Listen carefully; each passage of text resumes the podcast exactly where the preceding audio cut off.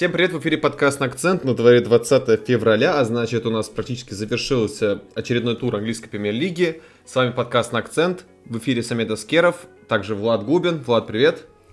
Привет. И Леша Гаврилов. Леша, также привет. Да, привет всем, привет. Итак, давайте сразу к делу. У нас, значит, сток всего на повесточке, даже не знаю, с чего начать. Ну, я бы, наверное, все-таки предложил начать с новостей, потому что новостей тоже немало. Конечно же, набрали по субъективной точке зрения самые интересные новости, которые больше всего мусолились и подорвали пердаки больше всего фанатам, особенно в СНГ. И я бы хотел начать с самой нашей любимой темы, дом двашной темы. Это, естественно, Манчестер Юнайтед, как же без него. Но мы сегодня постараемся поменьше про него поговорить. Тем более, они выдали очень даже неплохой матч. Кстати, Леш, как тебе э, Дерби Рос? Блин, это было бомбически, я не скрою. Э, дабы сильно не размусоливаться, я скажу так. Э, Юнайтед все еще имеет колоссальные проблемы в обороне.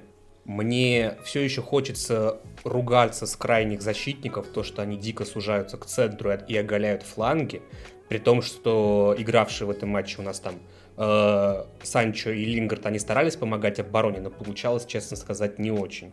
Но матч, но все это перекрывают просто эмоции от игры, потому что Юнайтед ведет 2-0 после первого тайма, ведет по делу. Потом за одну минуту, даже, по-моему, за 58 секунд Лиц отыгрывается, что как бы неожиданно очень было. И затем Юнайтед просто забивает два гола. И в контексте капитанской повязки случилось еще важно, две важных вещи. Первое, это то, что Юнайтед впервые, по-моему, за сезон забил с углового если я ничего не путаю, по-моему, впервые. Да. Да, и забил, это, собственно говоря, вторая новость, Харри Магуайр, которого мы сейчас и будем обсуждать. Ну, точнее, не столько его, сколько ситуацию в клубе. Хорошо, давайте тогда, ну, раз уж э, Леша поднял эту тему. Э, Леш, я в последнее время также много обсуждалась э, вот эта ситуация с капитанской повязкой в Манчестер Юнайтед, что вроде как ее хотят передать э, Криштиану Роналду, но Магуайр что-то говорит, нет, ничего не буду передавать, она моя. Вот, да, и ты как раз-таки очень неплохо подвел вот с этим матчем, потому что, как мы знаем, э, все, что касается Манчестер Юнайтед, это не какое-то долгосрочное планирование, это вот буквально из матча в матч, из, день, из дня в день что-то постоянно меняется, что-то новое происходит, какие-то новости. Э, поэтому, в принципе, вот конкретно в случае Манчестер Юнайтед мы можем говорить о том, что а вот после матча с лицом поменялось что-то или нет. Как тебе вообще вся ситуация с капитанской повязкой? Какой у тебя вообще, какая у тебя позиция по этому вопросу?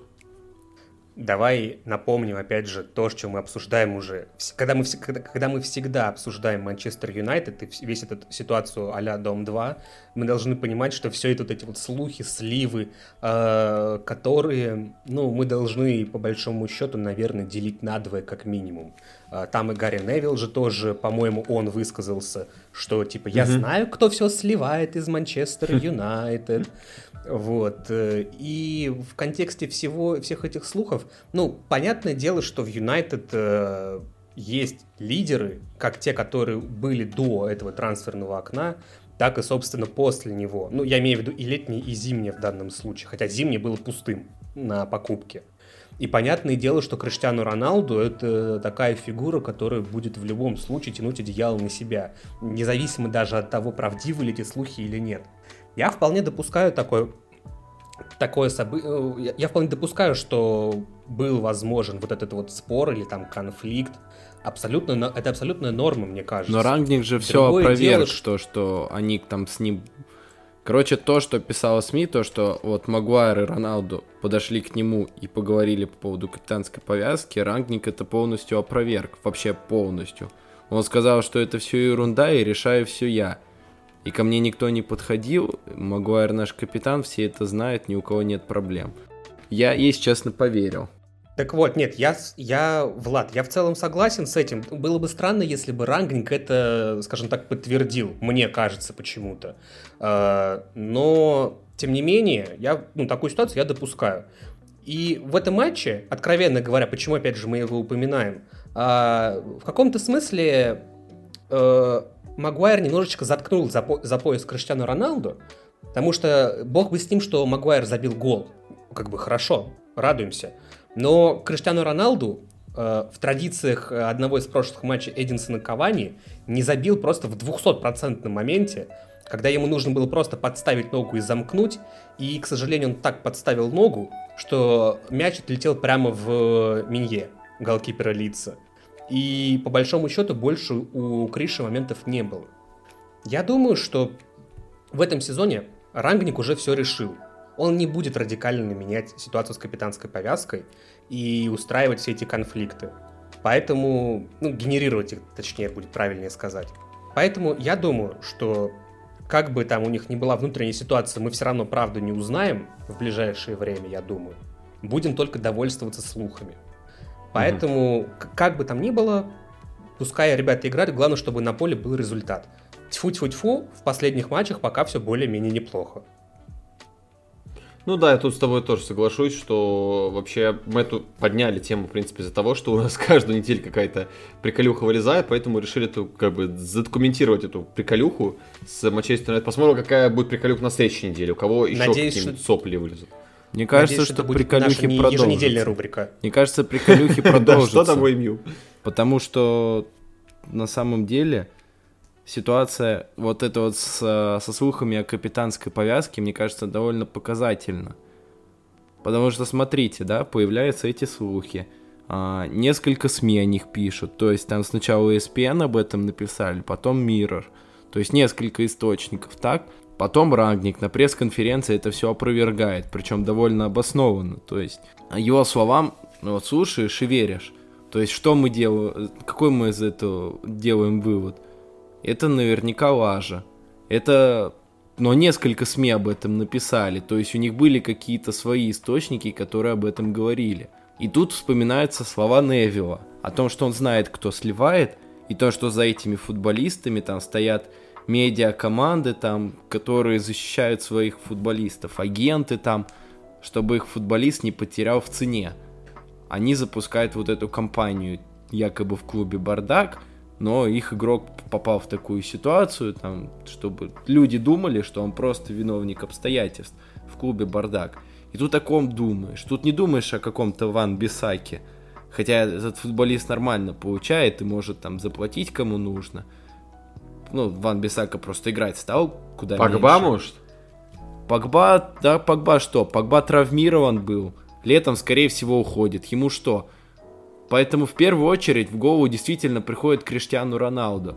И тут, опа, а, слух про то, что там как было написано, а, то, что футболисты понимают, что скорее, что Роналду все равно станет капитаном. То есть вот она как мысль была донесена, то что там Магуайр и Роналду спорят, но футболисты понимают, что капитаном будет Роналду.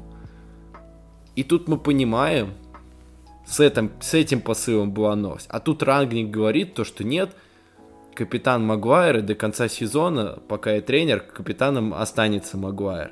То есть получается, ну, игроки mm-hmm. не могут не знать позицию Рангника. То есть получается, тут какую цепочку можно выстроить? То, что команда Роналду вбросила этот слух, чтобы люди думали, что Роналду пытается тащить имью на себя, но плохой холодильник мешает ему, и там вот и все такое. Я лично для себя ситуацию вижу так.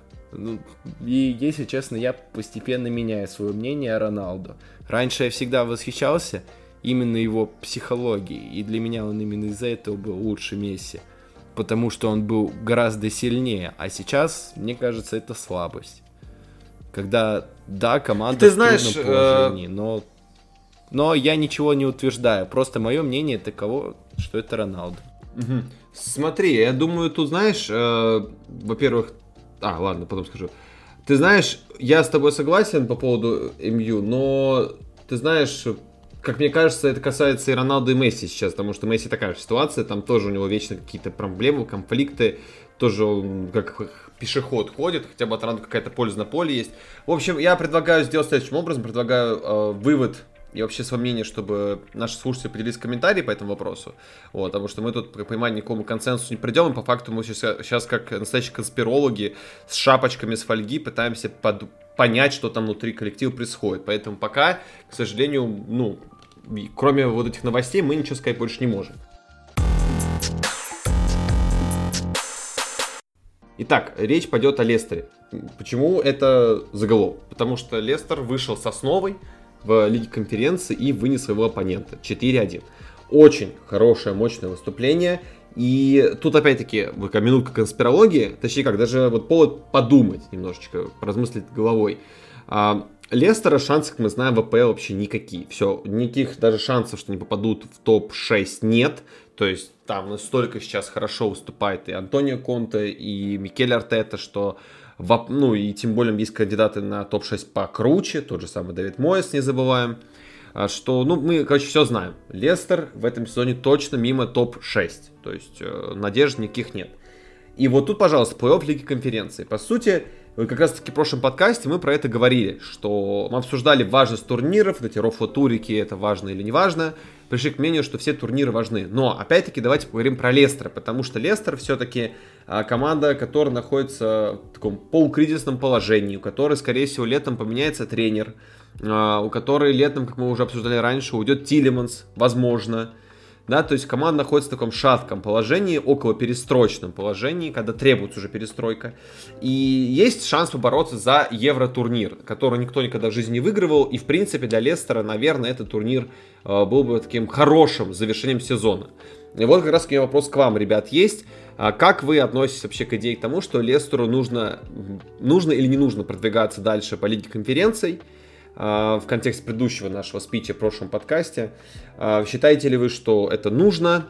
Или это все-таки не по зубам Лестеру, им нужно сфокусироваться на том, что так можно выше закончить сезон в АПЛ? Влад, давай тебе слово дам. На самом деле в АПЛ они ни на что не претендуют. То есть вылететь они не вылетят, в Еврокопки не, не попадут. Закончат они на девятом или на двенадцатом месте – с учетом их амбиций, мне кажется, это абсолютно не важно. Да вообще все равно, сезон вышел провальный. Все это так и так понимают. Поэтому там, ну, реально, девятое место или двенадцатое, да кому какое дело, плохо, все равно. Из внутренних кубков они тоже вылетели. Остается только Лига конференций. И на самом деле, а, это сейчас единственный способ для Лестера спасти этот сезон, а для Роджерса, возможно, сохранить свое тренерское кресло – то есть, да, мы помним, что Роджерс говорил то, что я не знаю, что это за турнир, но вспомните, когда он это сказал. Он это сказал после обидного поражения от Наполи, а, когда его клуб вылетел из Лиги Европы. Я думаю, ему в этот момент вообще было все равно на эту лигу конференции. Просто человеку неприятно. Просто у него злость mm-hmm. и все. Конечно, он знал, что это за турнир. Конечно, знал. Просто ему вообще не хотелось об этом сейчас говорить ну, ну, его амбиции были выше, чем Лига конференции. Сейчас все переосмыслить. Было время все переосмыслить. И Роджерс вот на пресс-конференции перед матчем с Раннерс сказал то, что мы хотим пройти как можно дальше. А, это было то, что я сказал после игры с Наполи, было так, осталось тогда. Сейчас мы относимся к этому турниру серьезно. И я думаю, что так и есть. Потому что, ну, знаешь, на самом деле, то, что он выпустил основу, это пока не совсем показательно, потому что у него игроков не так много.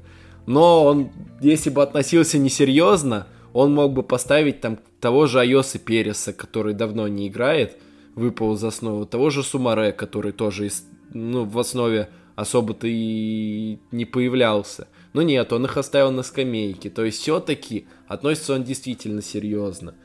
Вот, и поэтому это трофей, какой-никакой трофей. Для Лестера тем более, это будет здорово. Поэтому они должны стараться как можно дальше пройти и выиграть тем более. Все, все по силам. Я думаю, что Влад э, всецело прав. Мы тему рофло-турниров уже обсуждали в прошлом подкасте. Опять же, можете его послушать. Мы там в самом начале минут на 10, на 15 разгоняли эту тему. А, дело даже не только в том, что у Лестера это, по сути, единственный трофей, за который они могут побороться. Во-первых, да, действительно, они за него реально могут побороться. Даже с нынешними проблемами в составе у них все шансы есть на это. Но что еще важнее, мне кажется, это то, что Лестер может вписать себя в историю как клуб, который первым выиграл Лигу конференций. Можно, опять же, по-разному относиться к тому, что это типа третьесортный европейский турнир, и может быть даже внутри самой Англии это не будет как-то котироваться, но мы должны понимать, что Лестер — это команда, которая претендует на Еврокубки. Все прошлые сезоны она боролась за попадание в Еврокубки. Когда она в них играла, они тоже старались пройти как можно дальше, настолько, насколько у них получались силы. Когда, если не сейчас, как говорится. Глав... И тут уже даже не важно, мне кажется, для Роджерса, э, что как пойдет дела в премьер-лиге. Потому что там действительно все, там все потеряно. Там все полимеры уже просраны. И если они выиграют Лигу конференций, да, я согласен, что те теоретически Роджерс может сохранить свою позицию, но мне кажется, что скорее всего получится так, что по крайней мере, э, что Роджерс в любом случае уйдет из Лестера, но по крайней мере, ес, если они выиграют Лигу конференции, то он уйдет не совсем с кислым лицом, что хоть что-то с Лестером он выиграл. Ну, по крайней мере, вот, и вот из, тогда, из такого сезона он хоть что-то смог выжить. И это будет круто для Лестера все равно. Хм, интересная мысль. А, знаете, я, наверное, не буду кого-то дополнительно спорить, я просто скажу про то, что, во-первых, ну, по моей позиции, победа в Лиге конференции, не забываем, дает путевку прямую в Лигу Европы. И для да, Лестера, конечно. который пролетает просто по всем позициям мимо Еврокубков, даже с финансовой точки зрения, попадание в Лигу Европы это выгодно и коммерчески хорошо. То есть они в том году были в Лиге, ну в этом году были в Лиге Европы и могут опять туда попасть. В принципе, неплохо. Во-вторых... А, то, то есть, а, тогда я, я, если честно, этот момент упустил. Тогда, конечно, тогда двойной смысл. Ну да, э, плюс ко всему, нужно какой момент, мне кажется, учитывать. Нужно понятное дело, что никто вообще не следил до стадии плей и думаю, даже сейчас особо никто не следит за Лигой конференций, но если посмотреть там, э, кто там участвует в плей-офф, из таких клубов, которые более-менее на слуху, это Celtic, это, не знаю, Фенербахче, у которого не самые лучшие дела обстоят. А, это, не знаю, можно сказать, Марсель, наверное, Марсель. Не, Фенербахче, Фенербахче вылетит. Славия, Славия, с которым Фенербахче играет, вот это соперник серьезный. Да, вот. То есть все клубы, в принципе, по зубам Лестеру. Поэтому я считаю, что им нужна победа, им нужно бороться как можно дальше. А, да, единственный момент, вот, по которому как раз-таки я вообще этот вопрос у меня возник в голове, а, это травмы постоянные и отсутствие футболиста, да, почему, даже ты сказал, вышла основа, да, скорее всего, почему вышла основа. Э, то есть, э, хватит ли глубины состава для Лестера? Либо Лестер забьет просто болт уже на э, на внутренний чемпионат и будет бороться только за Лиг конференций. Это выглядит, конечно, пока что как-то фантастически, но, в принципе, если такое мы увидим, я думаю, я не удивлюсь лично я. Ну, то есть, ну, молодцы, правильно распределили приоритеты, то есть для имиджа клуба это будет хорошей победой, да. И, как сказал правильно Леша, хорошим завершением сезона. То есть, да, вот в чемпионате мы обосрались по полной программе, но зато первый евротурнир в своей истории, клубной истории. Это же круто, круто. Так еще и первый, в принципе, который кто-либо завоевывал. Вот. Э, у меня, в принципе, по этому вопросу такая позиция. Э, я бы хотел поговорить сейчас про Арсенал. А вот Бакари Санья сказал на неделе очень интересную мысль по поводу того, что Арсеналу нужно найти второго Жиру. Вот прям зачитаю цитату. Я предпочел, чтобы они подписали чистую девятку. Кого-нибудь, кто стоял бы штрафной. Это что-то вроде того, что делал Оливье Жиру. Им нужно на, на ком-то фокусироваться в атаке. Если бы я брал игрока, я бы взял кого-то вроде Жиру. И как раз-таки в контексте последнего матча с Брентфордом, да, где они э, одержали, взяли реванш после начала чемпионата, помним, да, то самое неожиданное поражение абсолютно э, Брентфорду в первом туре.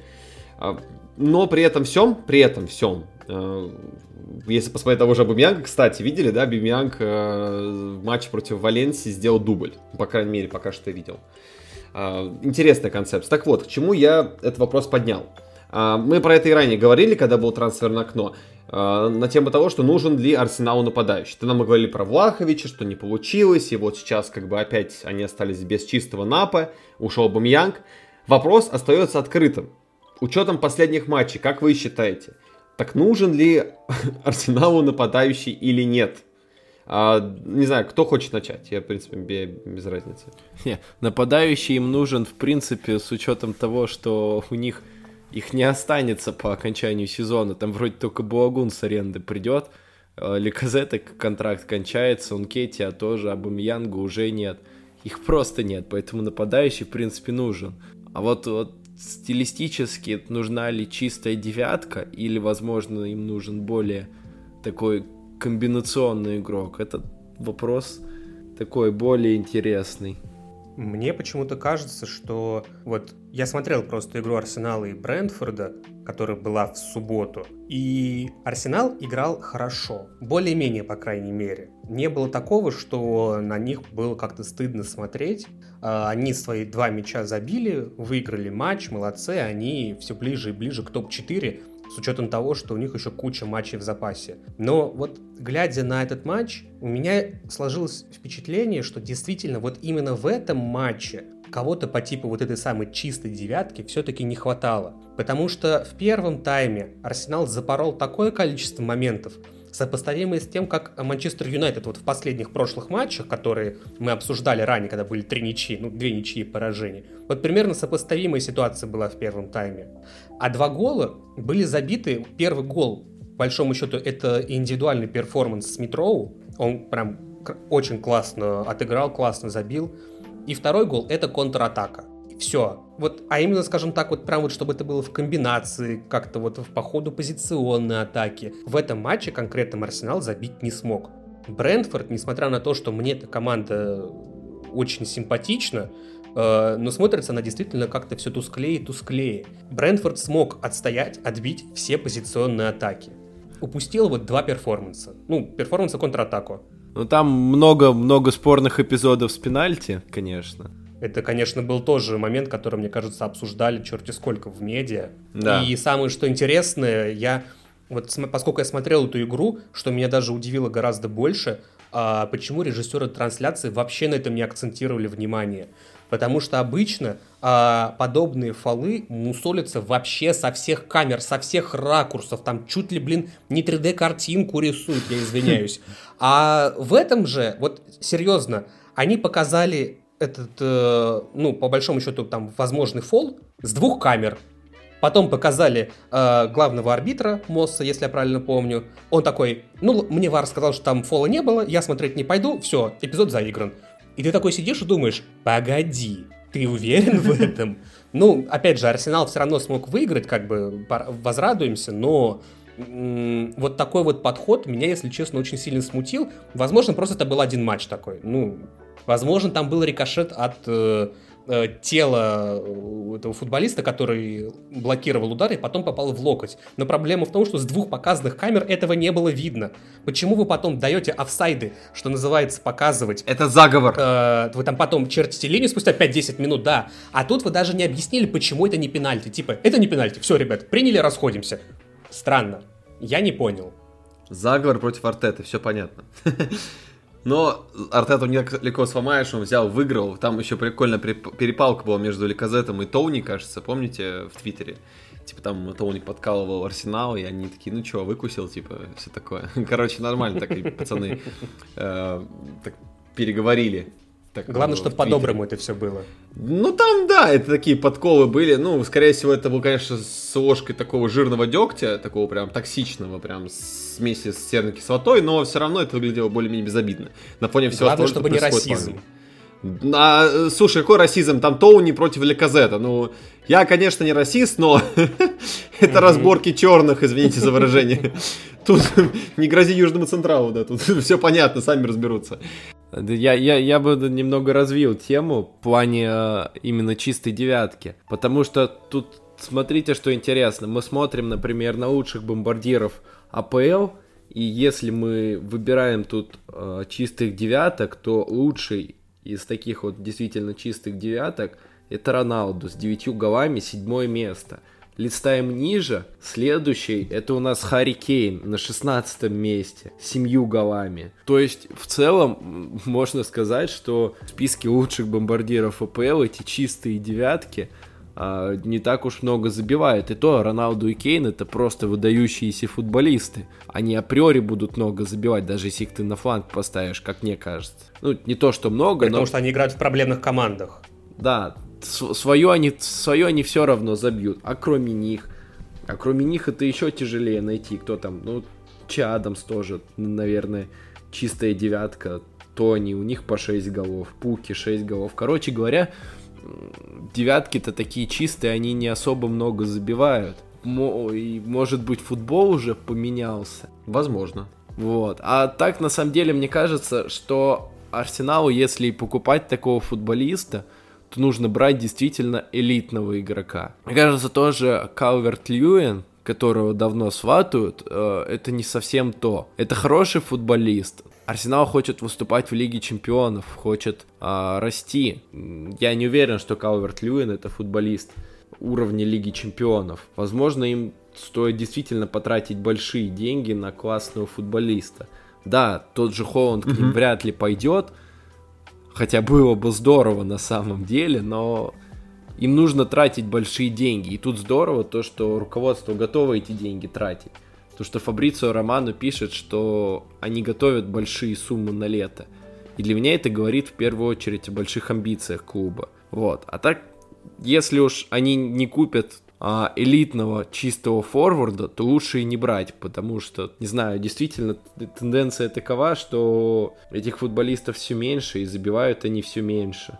Поэтому может, ну, да. может оно того и не стоит. Поддержу Влада, потому что, да, учитывая, что они прошлое лето провели как самое э, затратное в Англии, и вот тут опять готовы уже большие суммы, это показывает действительно очень а, серьезных амбициях руководства клуба, что, видимо, мысли Артеты и мысли его боссов совпадают. Это уже круто. Такое не часто встречаешь в АПЛ. И как раз таки, как раз таки, на этом фоне хочется поговорить про соседей про Тоттенхэм, потому что Sky короче, видимо, э, трафика после интервью с Лукаку у них, видимо, подсел, и они решили опять немножечко хайпануть, и поэтому позвали на интервью Конте, и Конте дал очень такое, ну, прям хорошее интервью, мягко говоря, скажем, а, в котором, ну, так, двояко отозвался о политике клуба, с которым, в котором он работает, о своих, так скажем, работодателях, немножко их упрекнул в каких моментах, да, об этом сейчас подробнее поговорим. И я бы хотел, да, Влад, даю тебе слово, потому что ты писал про эту новость, в принципе, и ты со ситуацией знаком получше, поэтому давай вкратце прям основные тезисы из этого интервью, а, что тебе больше всего зацепило, так скажем, да, и обсудим как раз эти тезисы. Да, первое то, что Конта сказал, то, что он не чувствует уверенности в 1% в том, что его команда финиширует четвертой. Это раз, это тоже это довольно показательно. Человек делает такие громкие заявления, когда он в отчаянии, когда он uh-huh. психует. Вот. Плюс э, Контес высказался в целом по поводу курса клуба, то, что Тоттенхэм ищет не готовых фут... игроков, а молодых футболистов. У них такой курс, но чтобы побеждать, нужны опытные игроки. В целом, ну, позиция абсолютно логичная, потому что Тоттенхэм подпис, подписывает сейчас в первую очередь действительно именно таких молодых, с перспективой, но нужно их покупать в совокупности с большими игроками. Тоттенхэм этого действительно не делает. Ну и плюс высказался то, что в зимнем, зимой ушли четверо важных игроков, а пришли двое. То есть даже математически команда стала еще слабее. Вот так, короче говоря, вывалил кучу негатива, и, судя по всему, у него действительно накипело прям. Мне больше понравилась реакция руководства, да, и вроде же пошла новость про то, что мы запретили общаться с итальянскими медиа после этого интервью. Ну и правильно сделали, собственно. Слушай, мне кажется, там в любом случае это интервью было не согласовано с э, руководством Тоттенхэма, с пресс-службой, если быть точнее. И в этом плане итальянские медиа просто э, врываются в британскую повестку, рвут ее на части. То, что вот Лукаку теперь, Конте. Если такой запрет действительно имел место в реальности, то оно даже и не удивительно. В этом плане я бы, кстати, обратил внимание, что вот он в интервью Sky Italy э, так вот разнес в каком-то смысле подход руководству клуба. Ну, по большому счету досталось и игрокам. И вот после матча с Манчестер Сити который для Тоттенхэма завершился триумфально, а, на послематчевой пресс-конференции он, э, скажем так, наверное, вот в глазах рядового обывателя, что называется, человек переобулся. Потому что он э, э, сказал, что он наслаждается временем, которое проводит в Тоттенхэме, что у него сейчас лучшая группа игроков за всю его карьеру, потому что они верят в то, что они делают, что они хорошие и вообще не готовы выйти на следующий уровень. Ну, то есть, короче говоря, это, сейчас он работает с офигенными игроками, которые идеально вписываются в, рука, в то, как клуб видит э, развитие собственных э, подопечных, mm-hmm. скажем так. Что несколько не соотносится с тем, что э, как Конте видит развитие Тоттенхэма. Э, но он говорит, что это нормально, победили же, видимо. Ну, либо Конте просто прилетела по шапке очень сильно. Не знаю. А, мне кажется, это то же самое, что было как раз-таки после э, Лукаку. Вот то же самое, помните, да, там Лукаку дает интервью, получает по шапке, не выходит в следующем матче, потом извиняется перед всем чеченским народом, говорит, что вот такой он там, не этому виду, все он любит, все ему нравится. То же самое, мне кажется, здесь. Просто здесь совпало еще то, что Тоттенхэм выиграл, и как он выиграл, мы поговорим попозже немножко. Здесь важен другой момент. Как раз-таки, что меня больше всего зацепило, а, и я думаю, сейчас каждый наш слушатель, каждый буквально, который более-менее знаком вообще с ситуацией с Тоттенхэмом и вообще знает, кто такие Конте, Леви, Паратичи и другие люди, а, возникнет наверное, одна реакция. А что ты ожидал? Вот реально, а что ты ожидал? То есть интервью на самом деле выглядит реально как какой-то э, крик о помощи, но, блин, даже самый банальный Серега с Нижевартовска, который смотрит футбол три месяца, он и то понимает, что кто бы ни шел Тоттенхэм, он столкнется вот с этим специфичным руководством. Мы об этом говорили, когда Конта назначали. У нас был отдельный большой, а, помнишь, да, Влад, у нас был большой такой выпуск про Тоттенхэм, да, где мы с тобой это отдельно прям мусолили. Ситуацию с Конте, с Нуну, с руководством, их политикой и так далее. То есть, а что-то рассчитывал. Это реально выглядит так, как будто бы ему пообещали горы денег, не знаю, там, ну, зарплату по-любому обещали хорошую, и поддержку, в итоге он ее не получил и разочаровался. Ну, это странно. Для такого человека Конте, мы знаем, что Конте за словом в карман не лезет, то он, конечно, не как э, это, как, как Мауринин делает, но все-таки э, очень странная позиция.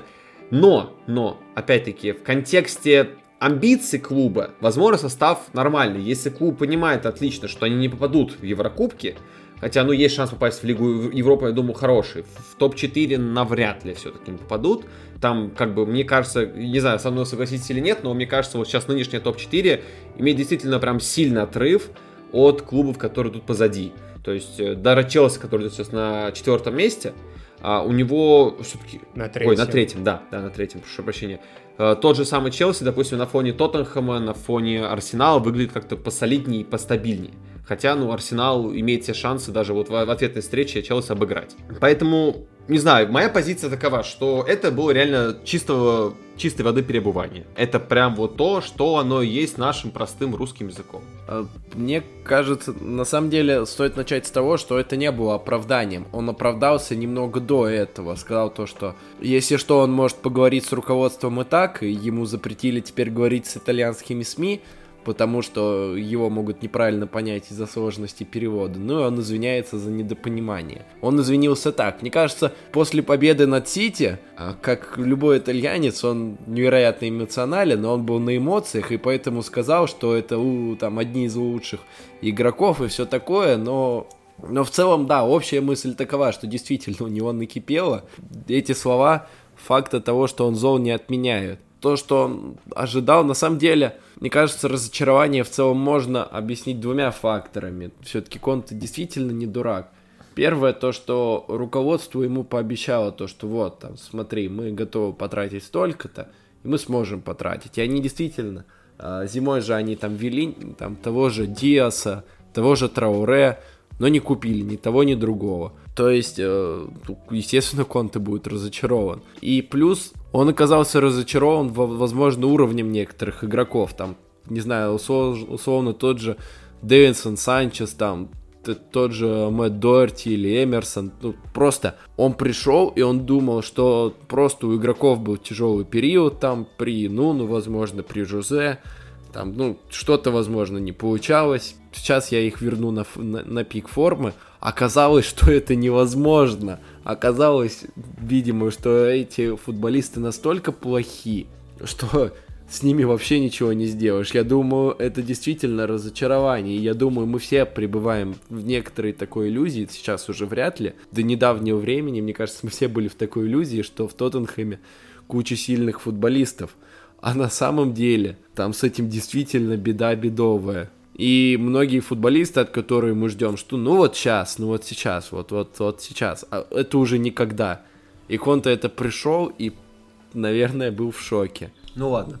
Я думаю, здесь тогда логично будет перейти к обсуждению матча, потому что все-таки э, главная вывеска тура, и вывеска себя в очередной раз оправдала.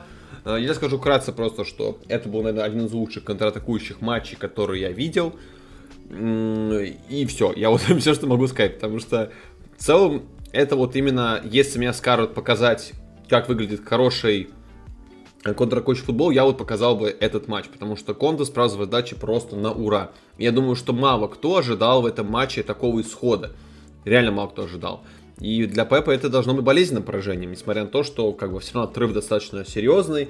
Конечно же, болельщики Ливерпуля верят искренне в то, что догонят, но мне кажется, все равно это пока звучит очень все фантастично, как такой-то фанфик, потная фантазия фаната Ливерпуля. Но давайте перейдем конкретно к матчу. Э, Леш, твои впечатления по поводу этой игры, э, и потом уже давайте перейдем к Ваду. Ну, смотри, это действительно матч тура и по вывеске, и по содержанию. По эмоциям, я думаю, что это тоже матч тура. Конкуренцию мы разве что может составить Дерби Рос, но все-таки команды там играли немножечко не те. Во-первых, давайте сразу скажем, э, мы должны поблагодарить Шпор за то, что они вернули нам надежду на чемпионскую гонку. Они смогли. И теперь, э, когда Ливерпуль Э, сыграет свой отложенный матч из-за пандемии, я думаю, что турнирные таблицы заиграют у нас новыми красками, uh-huh. если Ливерпуль победит, конечно. Это первый самый главный момент. Э, Сити, как мне показалось, играл примерно в то же самое, что он играет всегда. То есть доминирование, по сути, своей удушение команды и, что называется, вот э, попытки на основе этого забить 1, 2, 3, столько голов, сколько они смогут забить, местами даже, наверное, столько, сколько захотят. Но, э, во-первых, как отметил Пеп Гвардиола в послематчевой пресс-конференции, что игрокам было очень тяжело играть против э, столь низкой обороны. А действительно, когда ты смотрел, э, смотришь этот матч, ты видишь, что Тоттенхэм обороняет, в момент, когда они обороняются, играют по схеме 5-4-1.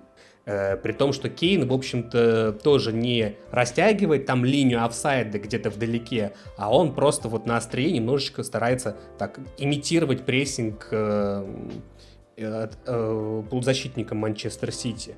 Но вот как Влад уже отмечал раньше, мы поднимали же тему того, а как этот Сити можно победить. И вот Влад тогда сказал, что в принципе как один из вариантов это перебегать просто перебегать э, этот Сити. Тоттенхэм не то чтобы перебегал, как мне кажется, но он делал такие шедевральные контратаки.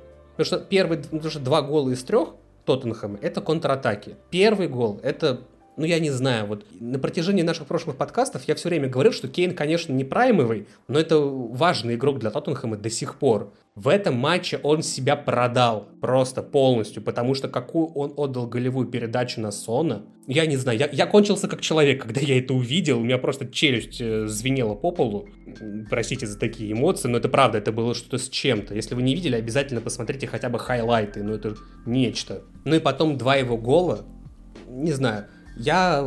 Мне как-то тяжело это прям вот вглубь анализировать, потому что вот я сейчас это проговариваю, я погружаюсь в те эмоции, и я немножечко даже забываю о том, что происходило на поле, потому что просто вау. Шпоры молодцы. Шпоры себя, что называется, превзошли. Они переиграли Сити, переиграли, как мне кажется, по делу. Вопросов больше к тому, почему у Сити не получилось дожать этот Тоттенхэм. Вот для меня этот вопрос открытый. Мне кажется, не, не получилось дожать просто потому, что правильно сказал то, что тяжело играть, когда Тоттенхэм так глубоко обороняется. Но от нас эти слова звучат нормально, от Пепа немножко смешно. А ты что, думал, что в английской премьер-лиге будет легко? Команды будут специально подстраиваться, ты как-то, пожалуйста, мы, мы готовы сыграть в атакующий футбол, давайте посмотрим, кто сильнее. И, естественно, Сити так будет побеждать. Ну, что, на что он надеялся? Так только Бьелса делает, по-моему. Да-да-да-да-да. Действительно, ну, а ты думал, будет легко? Ну да ладно. Просто-напросто очень глубокая э, оборона. Притом, у Тоттенхэма, напоминаю, есть огромный опыт такой игры. У них еще со времен Жозе прививается такой стиль э, очень осторожный, скажем так а, с элементами автобуса в важных матчах. Поэтому они умеют это делать. Просто умеют. С Нуну у них тоже такое было. Сейчас с Конте у них, по сути, было три подряд тренера, которые акцент в первую, в первую очередь делают на оборону. Про Жозе вообще говорили, что он тактически, тактически тренируют только игру в обороне. Вот, а в атаке там не важно, а вот оборона, это вот давайте посмотрим на, на, на, на дощечке, разберем, кто как должен играть. Вот, поэтому команда действительно это умеет. И, ну что, Сити должен им сколько забивать, чтобы победить был? Четыре? Четыре забить такой плотной обороне из, из э, все-таки хороших футболистов, да, Конте мог ждать большего, но все-таки футболисты это хорошие в целом. Но это, извините меня, надо быть, я не знаю кем. Даже Сити такое не под силу объективно. А другое дело, что Сити не нужно было бы забивать 4, если бы они сами не пропускали. А вот как они пропускали, это самое интересное. А так. интересно то, что Сити исключительно плох при контратаках. И ладно еще первый гол. Они пропустили контратаку, да, это слабость системы Пепа. Всегда такое есть. Ладно, пропустили быструю и действительно шедевральную контратаку, действительно с э, невероятным пасом от Кейна. Но второй гол это куда более показателен. Потому что, помните, там а, уже шла вторая фаза контратаки, но, то есть там атака несколько замедлилась. И казалось, что вот сейчас да, уже да. успеют вернуться футболисты Сити, но не, не, не, не вернулись, не особо вернулись. Почему Кейн забил? Почему они там забили? А потому что футболисты Тоттенхэма в атаку побежали. И там была ситуация 5 в 5. При том, что времени вернуться было у горожан просто навалом. Но они не вернулись, просто не вернулись. И мы получили ситуацию 5 на 5. Там в кадре в это же время был Гюндаган, формально 6 на 5 в пользу Сити, но он бежал так медленно, что это не в счет. Просто трусцой возвращался, а остальные вообще не возвращались. И вот это действительно для горожан большая проблема. Их много кто за это наказывал, а, в том числе и Леон, например наказывал их контратаками. Лестер их периодически за это наказывает, а Тоттенхэм вообще это делает всегда. И у Пепа нет мысли, как это исправить. Просто нет. Он просто не знает, что с этим делать. Столько лет он уже тренирует, и ничего не меняется. И вот, вот какой он? Он четвертый раз уже за последние пять матчей в чемпионате проигрывает Тоттенхэму. Он так и не додумался составить на них какой-то индивидуальный план. Он, он, я не знаю, он, он действительно, мне кажется, в этой ситуации каким-то наивным ребенком. Он просто прет на пролом. Вот сейчас получится. Не получается, потому что у Тоттенхэма идеальные контратаки, если они этого захотят. Жузе добился того, что Кейн и Сон взаимодействовать могут с закрытыми глазами вообще. Поэтому вот она, очевидная слабость Сити, которой пользуется Тоттенхэм, лучшая контратакующая команда. Поэтому, хм. если бы Тоттенхэм выступал в Лиге Чемпионов в этом сезоне, то я бы Сити главным фаворитом розыгрыша точно не называл бы. Такая история уже была, кстати, с вылетом. Помним, да? Пару лет назад. Да, да, да, да, да. Кстати, дополнение да, да, просто Тогда, тогда скажу. тоже была драма на последних минутах. Да, да, да. Вот, точно. Дополнение, кстати, Владу по поводу связки Кейна Сон. Видели, да, статистику, что они 36 забили, и им осталось, кажется, одно сделать результативное действие, чтобы догнать э, или перегнать уже, кажется, э, связку Драгба и Лэмпорда. Они догнали, им одно осталось, чтобы перегнать. Угу. Ну, то есть, ну, всем очевидно понятно, что они перегонят, и ну, мы, конечно, шутим всегда про то, что у Тоттенхэма нет трофеев, вот, и про то, что даже такие вещи для них трофеи, по сути, но э, я буду рад, что хотя бы таким образом, если, конечно, так ничего не выиграет никогда Тоттенхэм, особенно в составе с Кейном и Соном, что хотя бы так эти ребята войдут в историю, потому что их тогда явно будут вспоминать э, и проводить пример как одну из лучших связок полузащитника и нападающего. Вот, поэтому, ну, я просто за них очень искренне рад. Я от игры кайфанул. Я кайфанул от игры, потому что голы Сити по сравнению с голы с по сравнению с голами а, Тоттенхэма вообще ничто. То есть сначала просто добивание, а потом просто пеночка. Это полная фигня. Вот. Это вот такое абсолютно дилетантское мнение. Э, Леш, ты хотел что-то добавить, да? Да, смотри, я вот, Влад, хотел э, сказать тебе по поводу Пепа мысль о том, что вот он не придумал план на Тоттенхэм. Ты знаешь, мне, когда вот я это слышу, мне, мне почему-то кажется, что как, если Пеп начинает придумывать какие-то вот прям супер индивидуальные планы, то рано или поздно это превращается а, в тот самый мем, что Пеп Гвардиола переиграл сам mm-hmm. себя. А мы помним, что у него это было и было не раз, к сожалению. Ну, к сожалению, для него, само собой. И вот касаемо контратак, действительно, а, у меня вот, э, знаете, какое, какое сложилось тоже такое вот э, некое непонимание. А, ладно бы в контратаку убегали свежие игроки у Тоттенхэма, которые э, ни, никоим образом в обороне не участвуют. Ну, вот у Манчестер Юнайтед, допустим, бывает такое, что вот эта атакующая тройка, она сильно там э, при обороне не помогает и находится вот там вот на линии офсайда, отсвечивает и в случае чего готовы, что называется, улететь пулей. Ладно бы это, но что Кулушевский, или Кулусевский, как вам будет удобнее, а, что особенно Сон, они пахали в обороне как не в себя. И после этих паханий они еще умудрялись убегать просто вот э, как, как электрички, что называется, э, до конечной станции под названием «Гол в ворота Манчестер Сити». И э, при этом, вы знаете, я не могу сказать, чтобы, допустим, вот э, обороняющаяся линия Сити представляла из себя игроков, которые там тоже вот как не в себя все бегают. Именно в моменты, когда Сити в позиционной атаке. Да, перемещаются, но может быть они после спортинга так устали. Я не знаю. Ну, как бы там они все галы выплеснули, и, и все, соответственно. Черт его знает. Но действительно, Сити вот в этом матче, как мне кажется, проявилось еще то, что э, то ли у них, что называется, психологическая какая-то вот, ну, неготовность к подобным контратакам, то ли, что мне кажется более важным, возможно, у игроков Ман-Сити банально начинают заканчиваться силы. Угу. Вот закину вам эту мысль. Во многом да, потому что у них очень, актив... у них очень активный прессинг. И действительно, ты, ты знаешь, если смотреть даже на настройках FIFA, там на, на изначальных футболисты Сити очень сильно устают, если ими играть, ничего не менять. Нифига по сравнению себе. с другими командами.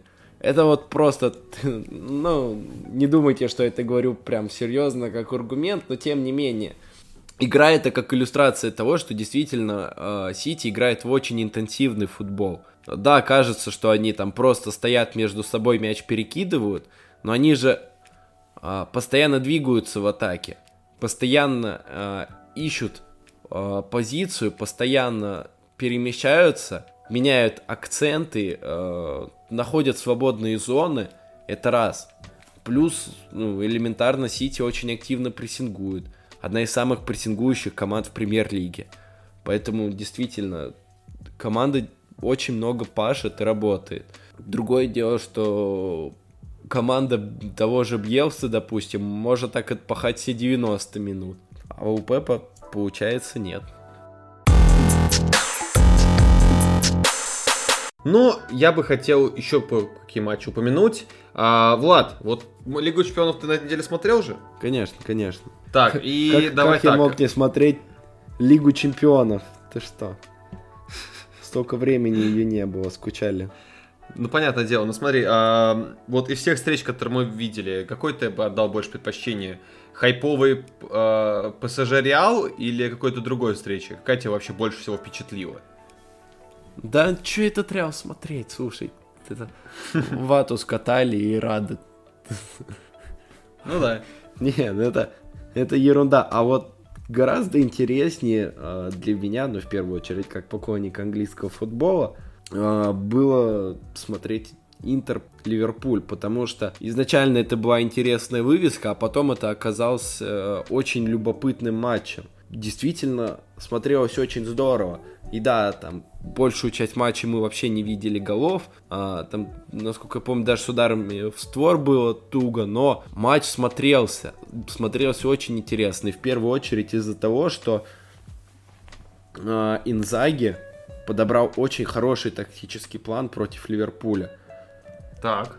То есть примерно минут 60 а, он использовал, выбрал схему 3-5-2, которая э, идеально накладывается на 4-3-3, э, которые использует Клоп. Тут представьте, э, эти схемы, которые направлены друг против друга, короче говоря, подходят идеально. Вот. И прессинг всегда был индивидуальный, то есть каждый четко знал, кого ему прессинговать. И это работало, работало, потому что Ливерпуль гораздо меньше получал контроля над мячом, чем обычно – гораздо меньше времени было у футболистов на то, чтобы творить. И поэтому Клопу пришлось экстренно менять положение, то есть там э, вышли Фермину, Кита, которые а, создавали перегрузы в центре, и таким образом Ливерпуль в центре поля получал контроль мяча и пытался оттуда творить. Но что самое интересное, даже это не помогло. Не помогло даже это. То есть фактически с игры Ливерпуль не забил ничего. Интер сыграл здорово. А вспомните, сколько у Интера было моментов в контратаках. Опять же, это слабость. Ливерпуля, как и у Сити, это контратаки. И Интер был к этому готов. Просто несколько раз я поражался – Э, тому, как Джека хочет отдать пас, а не ударить. Ну, из-за этого XG, кстати, маленький был, потому что просто в шикарных моментах Джека решал не ударить, а отдать пас. XG, естественно, никакого нет, потому что не было удара. Пас перехватывал Ван Дейк, который, кстати, сыграл феноменально просто. Но вот, тем не менее, я хочу похвалить Инзаги за этот матч, потому что, как мне кажется, Клоп он переиграл. Просто-напросто класс команды выше у Ливерпуля. Они очень хороши на стандартах, поэтому свое взяли там, где и должны были взять. А так именно по изначальному плану, по плану друг на друга, да, не берем вот эти тактические заготовки на стандарты, Инзаги Клопа переиграл. И я бы просто хотел это отметить, потому что многие посмотрели матч, сказали, ну да, Интер смотрелся достойно, но Ливерпуль победил. Но Ливерпуль победил действительно благодаря стандартам. Завтра это может не залететь, например. Интер смотрелся здорово, и хотелось бы просто сказать об этом пару слов. Мне почему-то кажется, что вот я тоже смотрел эту игру, э, и, кстати, вот к теме статистики по ударам и прочего, за весь матч, внимание, за весь матч Интер нанес, вот, по крайней мере, я сейчас на sports.ru смотрю статистику, ну, просто первое, что мне попало по, под руку. Э, у Интера 0 ударов в створ ворот при 7 ударах в целом, а, а у Ливерпуля 2 удара в створ при 10 ударах.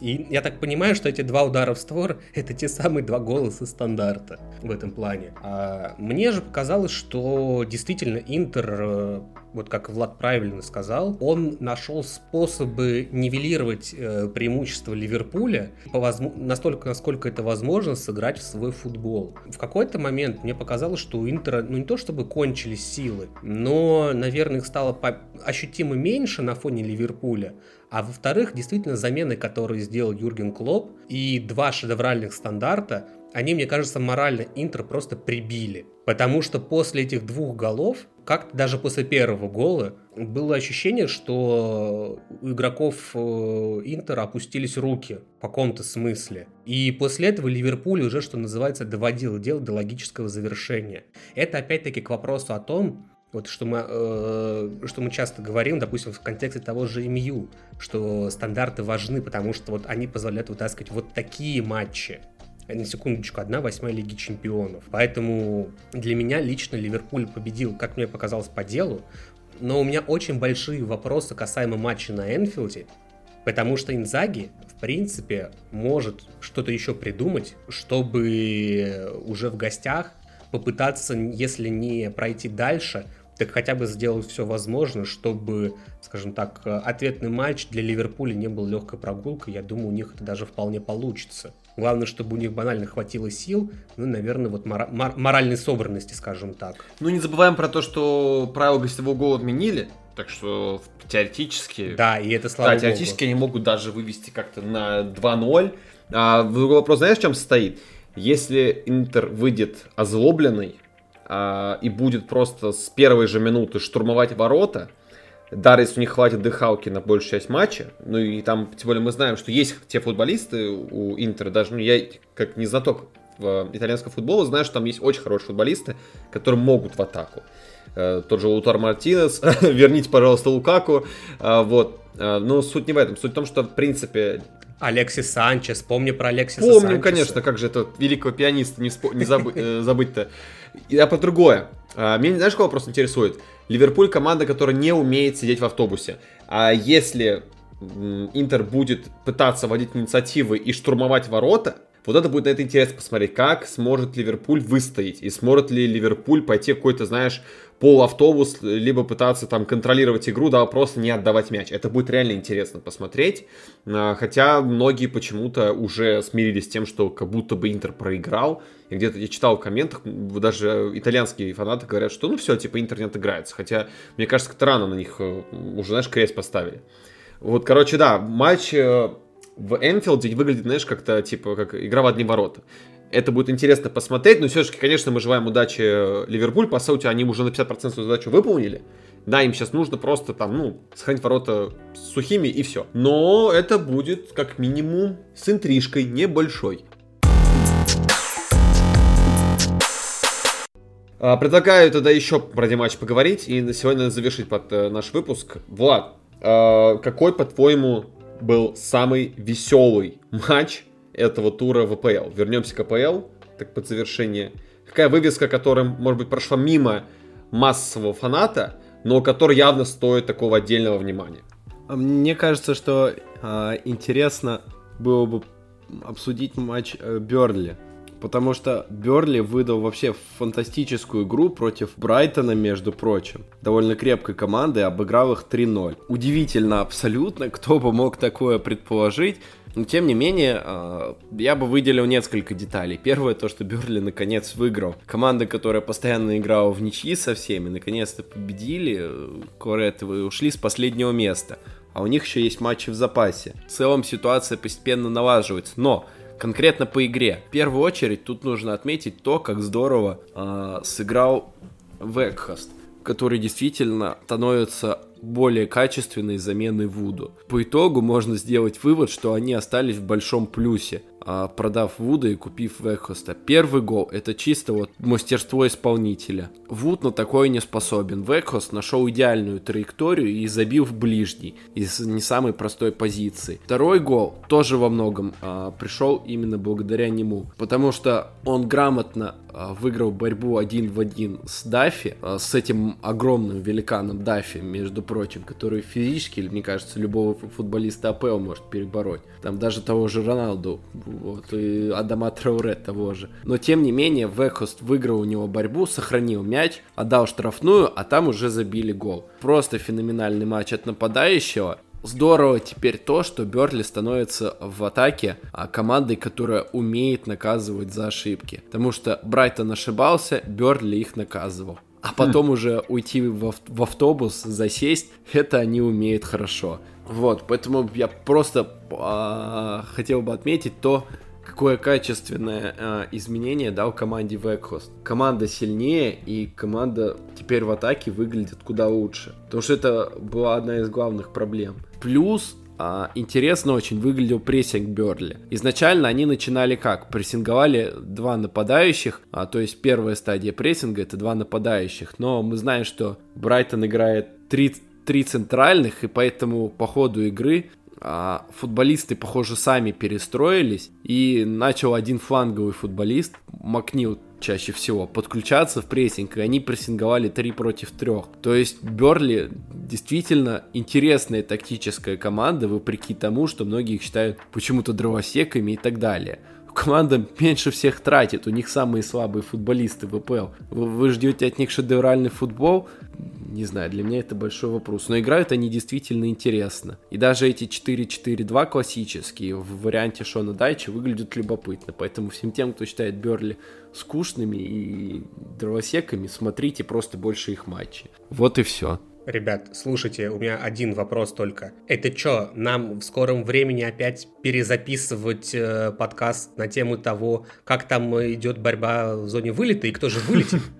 Потому что Бернли так неплохо поднял себе шанс на то, чтобы сохраниться, по большому-то счету. Или, или мне кажется. Причем самое забавное, что, помнишь, мы именно про Бернли говорили, что у них вообще все будет очень плохо, потому что у них тяжелый календарь из-за переносов. Надо уметь признавать свои ошибки. Ну, откуда мы знали? Тогда оказалось именно все так, потому что, ну, ситуация у Бернли не самая приятная была. Тогда еще трансферов особо не было у Бернли. Не спорю. Да. Не спорю. Вот. Меня больше орнул, кстати, знаете, такой небольшой автоп. Я просто дико орнул с историей про то, что Вуд постоянно мяукал Зума. Я просто почему-то с этой новости меня так вынесло. это какой-то современный... Вуд мяукал. Да, он типа, да, троллил. Доусон сказал, что ему доложили, что он постоянно ходил и раздражал Зума тем, что ходил мяукал перед ним. Это... это... Вообще как? Слушай, ты знаешь, как... Э, вспомним же, что на этот матч некоторые болельщики Ньюкасла принесли надувных да. котиков. Честно, ну как, ну сколько можно уже мусолить эту тему? Ну реально кота за хвост тянут, вот буквально. Да это смешно. Обсуж... Да не только за хвост. Так это же, да. Это было бы смешно, если бы не было так печально на самом деле. Ну, мы обсуждали уже это, что Зума-то уже все, он наказание все получил, все, отстаньте вы от него. Мне кажется, что Нет, продолжать. Вуд сделал абсолютно правильно, э, потому что надо же вывести защитника соперника из себя. Конечно. Это вполне легальный метод. Так... Ничего морального, поэтому... Тактически, да, хорошо. Поэтому я лично в, в, Вуда я бы похвалил. Вот эти котики на трибунах для меня это какая-то ерунда. А вот Вуд красавчик, как по мне. Это же чисто английская история, ребята, даже чисто английская, это какая-то мемная история, как это было, даже Тедаваси были, ну, примерно моменты, когда там такие раздражающие нападающие специально подкалывали защитников, чтобы те там на фол шли, там специально, чтобы агрессивно играли, получали карточки. То же самое, это же вообще вот такая, говорим, киношная история, поэтому я очень рад, что, в принципе, такой истории мы узнали. Но для меня, вот я просто завершение выпуска хочу сказать, что вот эта именно история, этот заголовок для меня был самым таким мемным впечатлением о туре. Так вот, мем тура для меня. Ты знаешь, э, мне кажется, что в нынешней ситуации все, что остается Курту Зума, это выйти э, с, на следующий матч с лицом, на котором будет нарисована мордочка котика, ну то есть усы, черная точечка, вот это вот. Главное, чтобы обошлось без э, других атрибутиков в виде хвоста, который не надо объяснять, я думаю, как он к себе может прилепить, но, но тем не менее, вот ему больше ничего не остается. Ну да. Да нет, том-то вещь, что ты, подаш, ты к этому относишься к тому, как, типа, что его, типа, хейтят, но не, я отношусь к этому абсолютно с юмором, как и Влад, что, типа, ну, чувака реально подкололи, подкололи абсолютно нелегально, чтобы он вышел из себя, тем более Эвертон в итоге проиграл. Не-не-не-не-не, Вест Хэм-то не проиграл, они один-один с Ньюкаслом сыграли. А, Точно, я про Эвертон уже хотел сказать. Да, да, да, все правильно. Это я уже, это у меня в голове помешалось, соричи. Ну, значит, надо и заканчивать. Да, я, да, на моей такой вот пьян, ну, полупьяной, хотя не пьяной нотке, давайте, я думаю, сегодня все. А, да, мы, конечно, не обсуждали Челси, не обсуждали там Ливерпуль в ВПЛ, но потому что не самое главное событие, да и тем более поводы еще появятся. Вот, увидимся со всеми через неделю, а на сегодня, пожалуй, все. Всем пока и хорошего вечера. Не забывайте нам ставить э, лайки в ВК, ставить лайки в других э, местах, где размещаются подкасты. Ну и помните про звездочки в Apple Podcasts и комментарии. Мы живем в мире алгоритмов, нам нужно продвижение. Пока-пока. Пока, спасибо, что послушали.